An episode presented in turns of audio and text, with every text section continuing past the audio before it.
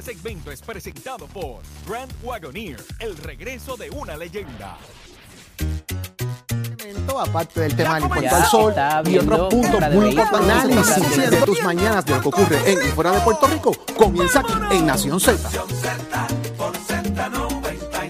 Somos tus favoritos. por Z93. Por la mega tú lo ves. Música, deportes, noticias y entrevistas. de elemento, aparte del tema del impuesto al sol y otros puntos muy importantes análisis de tus mañanas de lo que ocurre en y fuera de Puerto Rico comienza aquí en Nación Z. Nación Z. Nuestra tierra, nuestra naturaleza y nuestros valores. Esta es tu nación. Hay de exclusivas. Brindándote información que verdaderamente. Pop de elemento, aparte del tema del impuesto Ya al sol y otros puntos muy importantes análisis de tus mañanas de lo que ocurre en y fuera de Puerto Rico comienza aquí en Nación Z. siendo parte de la historia. Nación Z. por Mega TV. Dice Mega TV, ya nosotros no estamos ahí. Buenos días, Puerto Rico. Bendito sea Dios. Eso no es verdad. Nosotros no estamos ahí. Nosotros estamos en Z93, en el Facebook, en la aplicación La Música, porque esto es Nación Z. Y usted nos escucha. Escuche esto bien, escuche bien para que lo tenga claro, porque es que todo Puerto Rico está cubierto del mejor análisis.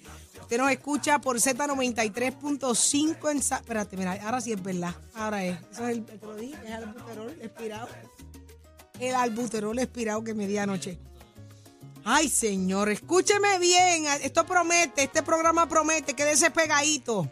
Mire, Z93 por el 93.7 en San Juan, 93.3 en Ponce y el 97.5 en Mayagüez. Gracias, Eddie. Gracias, Eddie. Gracias, Jorge. Saudi Rivera, quien le habla junto a Jorge Suárez, Eddie López, y ellos están prestos y dispuestos para el buen análisis ese que a usted le gusta y la buena Good opinión. morning, good morning. Buenos días. There's a new character in town. What? Why- Why you speaking English? Que ahora viene otro vaquero más. Ahorita te lo What? presento. ca- Hablamos who- de los who- vaqueros nuevos. Después who's hablamos the new vaqueros nuevos. cowboy? Ahorita hablamos de los vaqueros nuevos. Buenos días, Puerto Rico. No, espérate un momento, espérate, silencio. Shh, para, para, para, para. Para esto. Para, gracias, Achero. Tato Hernández perdió. ¿Ustedes se acuerdan? Ah, Hablo pateando al caído tan temprano. Cállate, pero ustedes se cállate, no acuerdan. se lo Digo, lo, lo voy a hablar con él porque yo le dije, Tato, es importante que ganen en Mayagüez, porque usualmente el que empata Gana. no pierde. Yo se lo dije Es ayer. verdad, tú lo dijiste. dije ayer, Eres ave no de pierde. malagüero. No, pero es que busquen las series eh, por estadística. Usualmente el que ok, empata no, no, pierde. pa- no pateen más. después, no pateen más al Pero si le que empezaste al golpe del piso tú. estás hablando Le diste de- con la del dolor de. Tato. Ahora sí, Achero, súbelo. En Buenos el días, estudio, buenos Ismael días. Rivera de Z93, Nación Z, como siempre en vivo, listos, prestos y dispuestos para llevarle a usted la información de primera mano de lo que ocurre en y fuera de Puerto Rico, el análisis que a usted le gusta todas las mañanas. Tempranito arrancamos, primero que nadie, analizando lo que ocurre en el país, la aplicación La Música para que nos busque, nos vea y nos escuche como sea de su preferencia. Y también, óigame bien, allá los amigos del Facebook, buenos días, gracias por conectarse y en el 6220937 para que usted una llamadita ahorita de los temas que vamos a estar hablando y nos dé su opinión, porque todo comienza aquí. Buenos días, Eddie López. Buenos días, Jorge. Buenos días, Saudi. Buenos días a todos los compañeros aquí en la Estación Nacional de la Salsa Z93 de los estudios Ismael Rivera. Un nuevo día, una nueva hora de jueves 26 de enero del año 2023.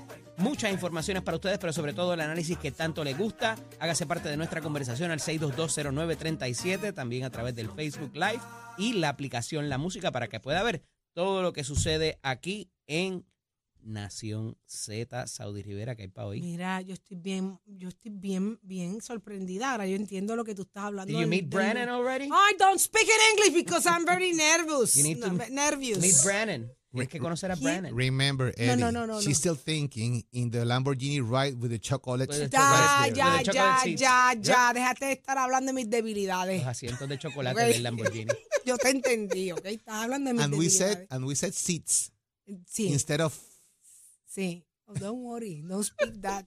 Mira, ahora yo entiendo, es que hay vaquero nuevo. Eh. Eddie, venimos con toda esa información. ¿Quién es el vaquero nuevo y, y cómo nos ensalzan? ¿Cómo nos, Woody de Toy Story, papá, viene cómo por nos ahí, ensalzan y nos tiran arena en los ojos para uno sentirse que... que- que- Por lo menos esta vez no le enseñaron la hebilla. Lo cogieron ¿No? de- del pecho para arriba. Hay Ay, que ver si anda con hebilla como el otro. Es que ya yo me los imagino tratando de decir el título de la compañía de ellos ahora en español. Sí. Mira cómo nos marean, mira cómo nos marean. Pero venimos con eso más adelante. Hoy un gran programa, como todos los días. Conversamos con el secretario de Estado, Omar Marrero. ¿Qué será lo que tiene que decirnos? Yo sabe, yo sé lo que tenemos que preguntarle.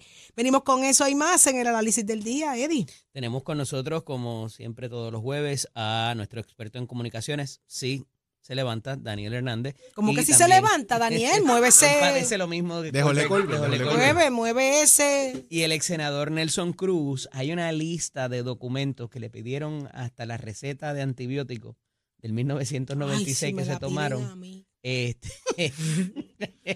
Luis Raúl Torres le hizo una le hizo un requerimiento de documentos ayer a la alianza público-privada, al negociado, a medio Se mundo. despachó. Una cosa, pero una lista Me larga. encanta Hay que Luis Raúl. va a tardar Lo, en- en- lo bueno es que Luis Raúl pide recetas que no estén expiradas. Cállate.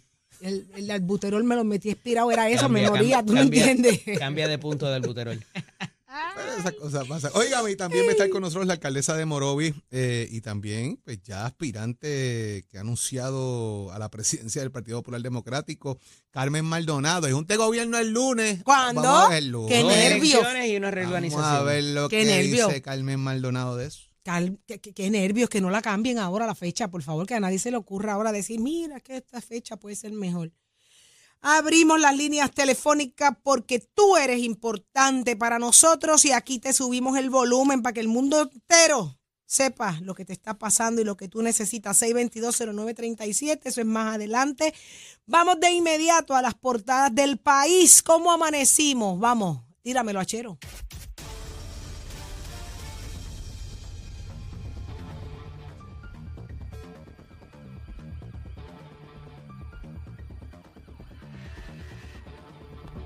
Precision Health Centers te presenta la portada de Nación Z. En Precision Health Center le cuidamos de la cabeza a los pies. Vamos de inmediato, de inmediato a lo que es importante y noticia para todos nosotros en la mañana de hoy, según los rotativos del país. Y vamos a hablar del contrato de la Autoridad de Energía Eléctrica. Ayer eh, se hizo público, ¿verdad? Ya quién iba a ser la compañía y nos toca hablar de los vaqueros. Vamos a hablar de los no vaqueros. Bayamón. Eddie. Y no son Se- los de Bayamón. no son los de Bayamón, pero se, esa compañía parecía criolla con el nombre. Genera Puerto Rico. Hay unos elementos criollos también, que de eso Sí. se hablará más adelante cuando el requerimiento, por eso el requerimiento. Pero de ¿y Luis los vaqueros saben Porque hay unos accionistas que parece que son gente de aquí. Yo te adelanté ayer y me lo confirmó el, el representante Luis Raúl Torres cuando hablamos con él. y luego a las 11 de la mañana, estaban para las 10, pero empezaron a las 11, se confirmó que parte de la gerencia o era una alte- un alter ego de la compañía New Fortress que confronta problemas por incumplimiento en el abasto de combustible y es parte, una parte integral de lo que va a hacer esta compañía, se llama Genera Puerto Rico. Traen estos eh, ejecutivos que van a trabajar en la transición, la transición va a tener un costo de cerca de 15 millones, ellos van a ingresar 22 millones de dólares por año, 15 millones en la transición, vaya sumando, saque la, saque la calculadora. y Vamos esto vamos a sumar, vamos a sumar. espera. 22 millones, pero con los bonos. ¿Usted sabe por qué van a hacer los bonos? Yo me Ah. imagino que el representante va a pedir esa información también. Pudiera ascender a 100 millones de dólares, que confirma lo que ayer en portada del periódico El Vocero eh, trasciende, eh, de que pudieran ellos cobrar hasta 100 millones de dólares por lo que van a hacer. La realidad es que es un trabajo un poco complicado. Eh, parecería hasta ahora que no necesariamente va a haber una inversión material del consorcio, sino que va a ser de los fondos de FEMA y lo que está llegando de los seguros por los desastres que hemos eh, pasado.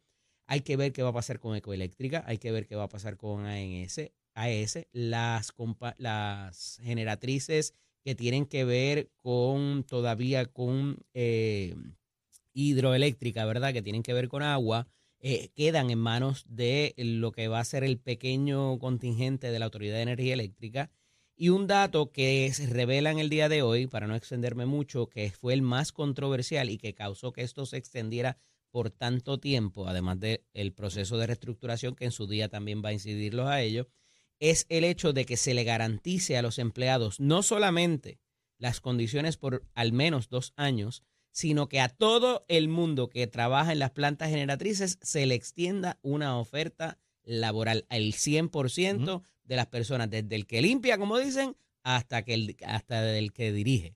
Eh, y eso yo lo veo complicado siendo una empresa privada, no sé cómo lo negociaron y cómo se comprometieron a ello y qué va a conllevar ese compromiso. No quiero levantar falsa suspicacia, pero eh, usted sabe que la empresa privada, usted no puede, el gobierno no puede obligar a nadie a contratar a otro. Eh, evidentemente tienen que haber unos procesos de eficiencia y de evaluación y de ahí el personal se escoge.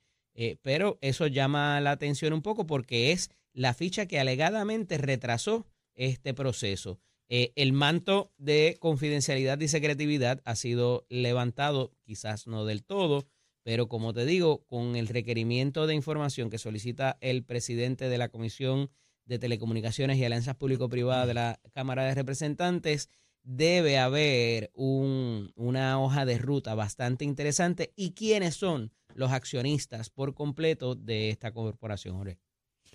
Varias cosas. Eh, en torno a ese mismo caso, Eddie, fíjate que este tema de los empleados, empezando por ahí, es que esto es una durabilidad de dos años.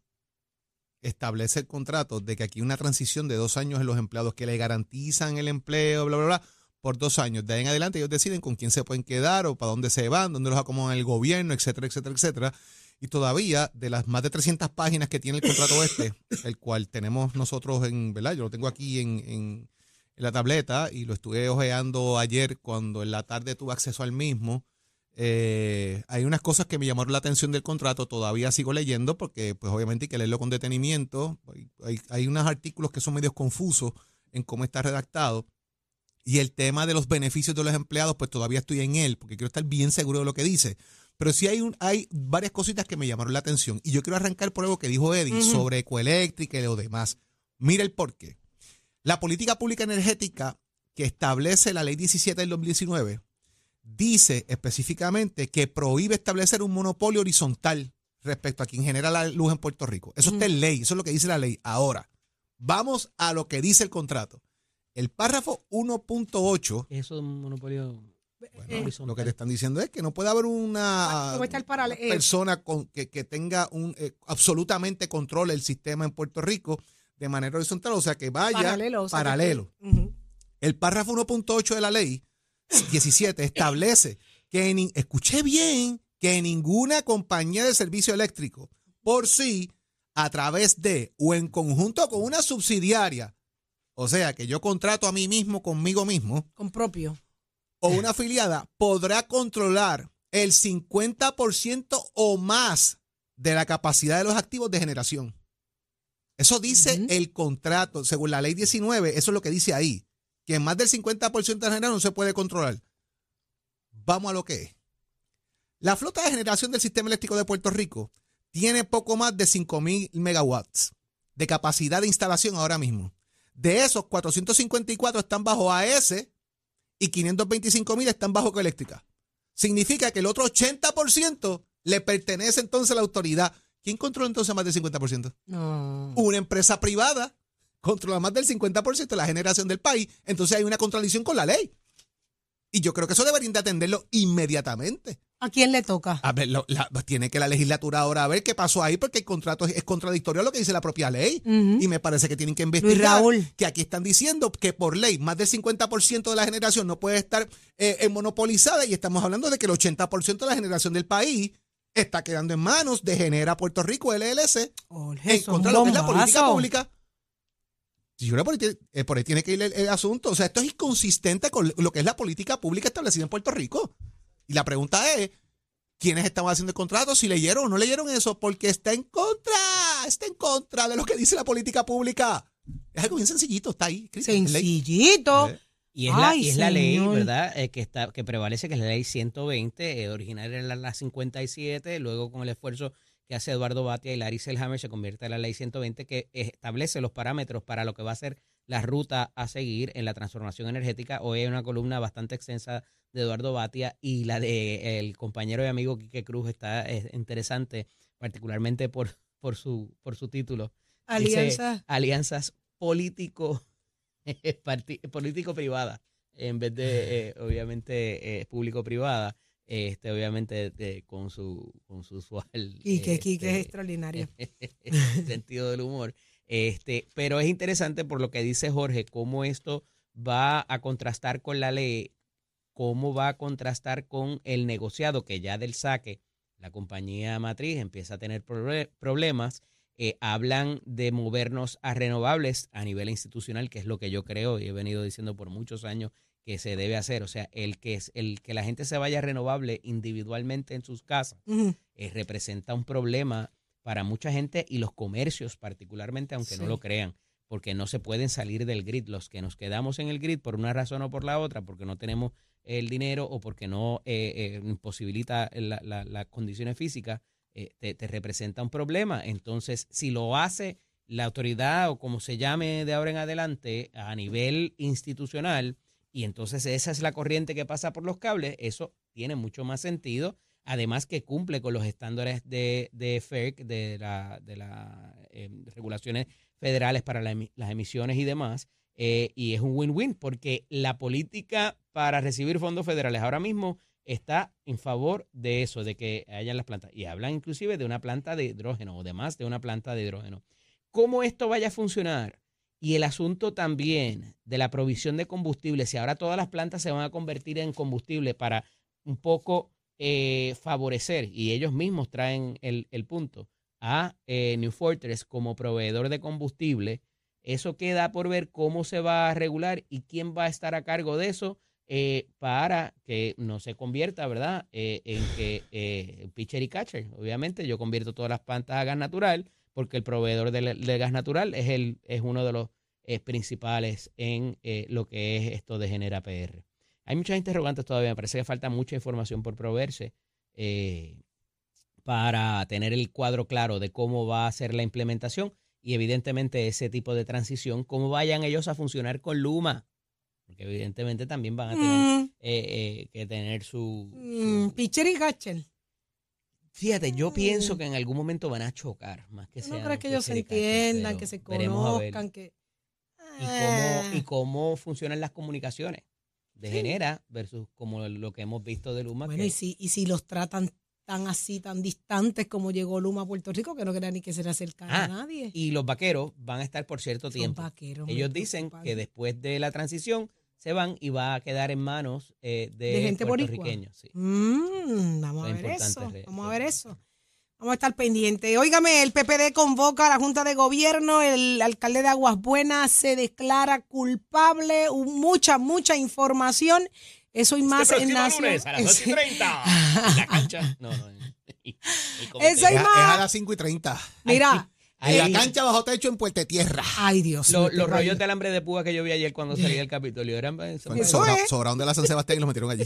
Pendientes, pendientes. ¿A qué se refieren Jorge y Eddie? Eso se, eso se- se entera aquí en Nación Z, pero Ah, mire, mano en el corazón. Mano en el corazón. Silencio. Ah, no, sean tan- no sean buleros, man. Eso no se hace. Mano en el corazón. Jorge, ¿qué te estás haciendo tú? no Es más que hable el Tato Hernández. Somos deporte. Perdió Carolina, ganó Mayagüey. ¿Qué pasó? Ahí está. Si él, eso, él se está riendo, no está llorando. Eso es así, acuérdese Titi que no es como jugamos, es hasta dónde llegamos. Eso es Nadie daba que Carolina llegaba ahí. Nadie. Nadie daba que ¿Ah, sí? Carolina llegaba La ahí. Muchos consistencia. peloteros no creían en mi hermano, en mi sobrino como gerente general. Y ahí están los resultados. ¿Desde cuándo el béisbol no asistía a tantas personas? ¿Desde cuándo no tuvimos dos series como las que tuvimos contra los cangrejeros de Santurce a siete juegos, contra los indios de Mayagüez a siete juegos? Así que nosotros estamos súper contentos con el trabajo que se hizo, hasta dónde llegamos, con los jugadores que tenemos, con la fanaticada, con los auspiciadores y el próximo año Gigantes ahí. Fue una serie muy nivelada, fue una serie muy que se luchó. ¿Entiendes? Felicito grandemente a Maco Olivera, a los El indios picheo, de Mayagüez Tato, el por la gran fue labor que ahí. hicieron. El picheo que hicieron los muchachos, tanto de Mayagüez como tanto de Carolina. A la verdad que fueron tremendos juegos, siempre se ganaba por el margen de una carrera, 2 a 1, 3 a 2, 4 a 3, 5 a 4, ¿me entiendes? La verdad que se fue, no tengo palabras para estar contento con lo que pasó. No, no llevamos la victoria como queríamos, pero por lo menos somos los subcampeones y estamos ahí.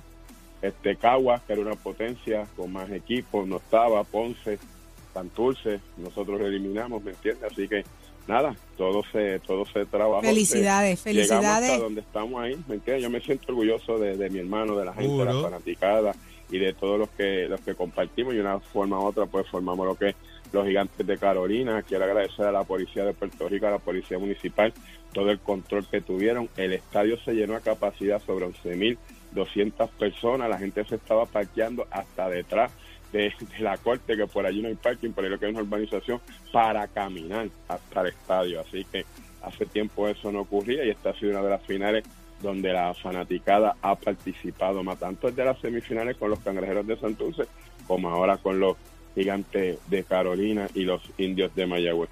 Así que nada, lo que queda ahora es unirnos todos porque ahora somos los indios de Mayagüez y que los muchachos hagan un buen recurso de los refuerzos que vayan a montar, Maco para allá, para entonces estar en Venezuela. Cabe señalar que ahora la Serie del Caribe va a contar con ocho equipos, se va a jugar en dos estadios, ya no es como antes un, round robin de cuatro equipos y los dos mejores pues pasaban a la final, ahora son ocho equipos que van a estar participando, Aruba, Cuba, Colombia, pues se entregan nuevos, Panamá, con los que ya pues, siempre han estado. Venezuela, Puerto Rico, Dominicano y México, así que va a ser una serie bien, bien buena que vamos a estar pendientes y los indios tienen tremendo potencial para traerse ese título de la serie del Caribe, tienen buen cuerpo monticular, yo sé que se van a reforzar muy bien y que Puerto Rico va a hacer tremendo papel en esta próxima serie del Caribe. Y como siempre este, he dicho, felicitamos a los indios de Mayagüez, a su dueño, señor Feliciano Amaco, que es nuestro pana de Boraño, así que nada, ganaron ellos y ganaron en toda ley, fue una tremenda serie y lo más que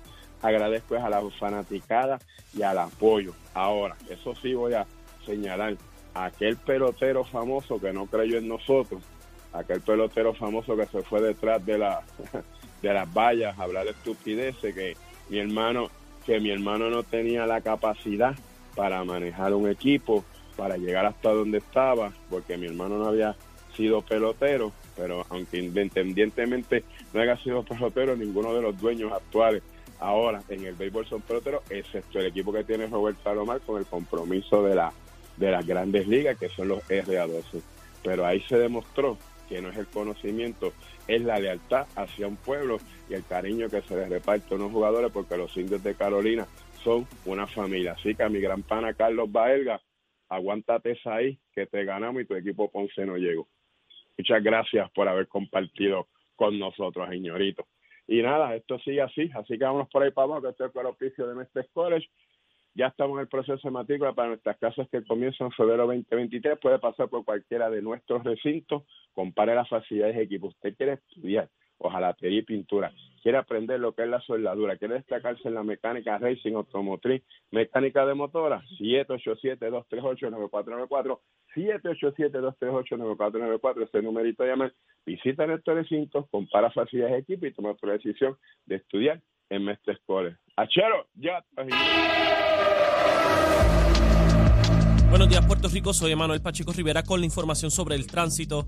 A esta hora de la mañana se mantienen despejadas gran parte de las carreteras a través de toda la isla, pero ya están congestionadas algunas de las vías principales de la zona metropolitana, como la autopista José de Diego entre Vega Baja y Dorado, igualmente la carretera número 2 en el cruce de la Virgencita y en Candelaria, ambas en Toa Baja, así como algunos tramos de la PR5, la 167 y la 199 en Bayamón. Además, la autopista Luisa Ferrer en Caguas, específicamente en Bairoa, y la 30 entre Juncos y Gurabo. Ahora pasamos con el informe del tiempo. El Servicio Nacional de Meteorología pronostica para hoy un cielo parcialmente nublado ocasionado por un área de humedad que se mueve a través de la región y que provocará el desarrollo de aguaceros. Las temperaturas durante el día estarán en los altos 80 grados en las zonas costeras y en los altos 70 grados en la zona montañosa. El viento estará generalmente del este-noreste de 10 a 20 millas por hora con algunas variaciones a causa de la brisa marina. En el mar se espera oleaje de hasta 6 pies para las aguas locales y vientos del este de entre 15 a 20 nudos, por lo que se mantiene en efecto una advertencia para operadores de embarcaciones pequeñas. Además existe alto riesgo de corrientes marinas para las playas del norte y riesgo moderado de corrientes marinas para el resto de las playas locales. Hasta aquí el tiempo les informó Emanuel Pacheco Rivera. Yo les espero mi próxima intervención aquí en Nación Z que usted sintoniza a través de la emisora nacional de la salsa Z93. Estás, estás con el habla música y Z93 en Nación Z. Ya está con nosotros Larry Emil Alicea, el presidente del Colegio de Trabajadores Sociales. Muy buenos días, Larry Emil. Buenos días, gracias por la oportunidad de compartir con ustedes, qué bueno escucharles. Gracias por estar con nosotros, como siempre, acá es un placer tenerte. Eh, Larry, claman modernización de la educación, qué bueno está eso. ¿Qué buscamos? ¿Qué pretenden los trabajadores sociales? Pues mira, Sa- Saudi, esto es una noticia que se ha ido discutiendo esta semana en los medios de comunicación y que a mí me preocupa mucho. Yo soy producto de la escuela pública, Saudi. Yo este, también. ya- pero, pero ya soy, ¿verdad? Un, un adulto mayor. Pero yo no, yo no recuerdo en ningún momento de kinder a grado 12 que yo haya llegado un, un día en agosto y no haya tenido un maestro asignado. Este, la escuela pública se ha ido deteriorando a través del tiempo eh, y mientras más recursos se asignan, menos resultados hay. Eso es Y correcto. aquí, y aquí hay un problema no solamente de currículo, hay un problema aquí de compensación a los maestros, aquí hay un problema de cantidad de estudiantes por maestro, las escuelas se han cerrado y entonces este en vez de ir bajando la cantidad de maestros por estudiante para que el maestro y la maestra pueda darle atención a las necesidades específicas de los niños, pues lo que han ido ha sido asignando este niños en escuelas el asunto del COVID no tuvo ningún tipo de atención eh, principal y específica para los eh, retos que produjo la educación a distancia y entonces estamos teniendo una población, y te lo digo yo que soy profesor universitario, que cada día llegan menos preparados, con más, con más brechas a la universidad y con, y con menos destreza, Saudi. Y entonces nadie, aquí, aquí se habla, por eso, por eso, por eso mi preocupación y la preocupación del colegio es que estamos hablando de que hay que mejorar la educación, pero ¿cuándo? ¿Cuándo? ¿Cuándo? Larry, una pregunta. eh, aquí se toma en consideración eh, el sentir de los estudiantes. Aquí se entrevista, se sientan y se escuchan lo que, lo que los, los intereses que tienen el, el estudiantado, hacia dónde van, qué es lo que le aburre de la escuela, qué es lo que no es atractivo, hacia dónde ellos quieren llegar.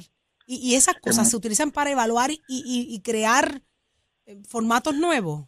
En muy pocas ocasiones, Saudi, e inclusive está lo el que problema. Se hace, lo que se hace, Saudi, es que cuando el estudiante está en escuela superior, probablemente pasa por un proceso de consejería vocacional a ver qué quiere o no quiere estudiar. Que en muchas ocasiones esos procesos, no todas, no, no en todas, pero en algunas ocasiones, lo que hacen es desanimar a estudiantes que tienen retos y que quieren estudiar tal cosa y les dicen, no, tú no debes estudiar esto, debes estudiar Ah. esto otro. Entonces es, es terrible, Saudi, porque precisamente Y tarde, ya eso ya cerca de salida de escuela, que, o sea que no se crean planes para las nuevas generaciones, los que vienen subiendo, para cuando lleguen a ese momento estén realmente preparados, no se toma en consideración entonces, Y es Larry. bueno, y es, es bueno que me hagas esa pregunta, Saudi, porque hace tiempo, yo creo que contigo mismo hablando en un programa, yo te había dicho Ujú. que, por ejemplo, en los Headstars, todas las familias que están en Headstar, cuando entran a Headstar, reciben una evaluación Ajá. social. Eso no ocurre en la escuela, primero porque tienes un trabajador social para 400, per- 400 Imposible. estudiantes Ujú. y no puede. Pero aquí se supone que cada familia, cuando un estudiante entra a la escuela todos los años, exista el personal adecuado para que cada familia reciba un avalúo y uno, uno de- de- de- desde el primer mes de, de clase pueda ver qué necesidad tiene este joven, qué necesidad tiene esta familia, cuáles son lo- la- los asuntos familiares y sociales de este joven que yo tengo que tomar en consideración desde el saque para ayudarlo y para evitar que se me vaya de la escuela, para evitar que incurra en conductas que después son problemáticas. Y, y realmente, Saudi, aquí nada de lo que yo estoy diciendo es nuevo, o sea, nada de esto yo me lo he inventado, wow, qué inteligente es Larry. No, esto, esto, estas cosas están estudiadas y, y lo que hay que hacer hace tiempo se sabe, pero nadie lo hace. Eso es así. Y a mí me desespera tanto.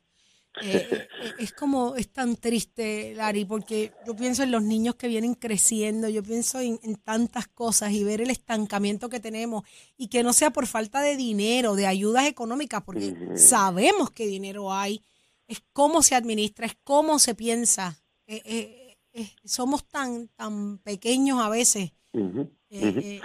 No tenemos, yo no, no, no veo visión en esto.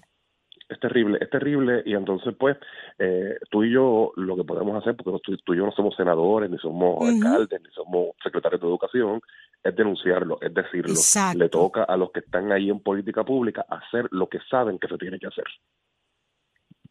¿Cuándo lo van a hacer? Es la pregunta. Así es. ¿Cuándo lo van a hacer? Lari, de verdad que, que siempre es un placer escucharte, eh, tenerte con nosotros es un de verdad de, de gran ayuda y gran valor para Nación Z y para el país entero, porque aquí pues hablamos las cosas como son, como las sentimos y bien claro lo dijiste, no somos senadores, no somos alcaldes, no somos de- eh, secretarios de educación, pero denunciamos lo que hay que denunciar. Claro. Y yo te aseguro boca. que nos escuchan, ¿oíste? Yo te aseguro boca. que nos escuchan. Tenemos boca y pensamos el país. Así mismo es. Muchísimas gracias, Lari. Seguir trabajando es lo que nos queda y, y- y denunciando. Un abrazo, que estés muy bien. No, gracias. Lari Emila Licea, el presidente del Colegio de Trabajadores Sociales, lo escuchaste aquí en Nación Z por Z93. Próximo. No te despegues de Nación Z. Próximo. Lo próximo eres tú, 622-0937. Las líneas telefónicas se abren para ti. 622-0937. Llévatelo, Chero.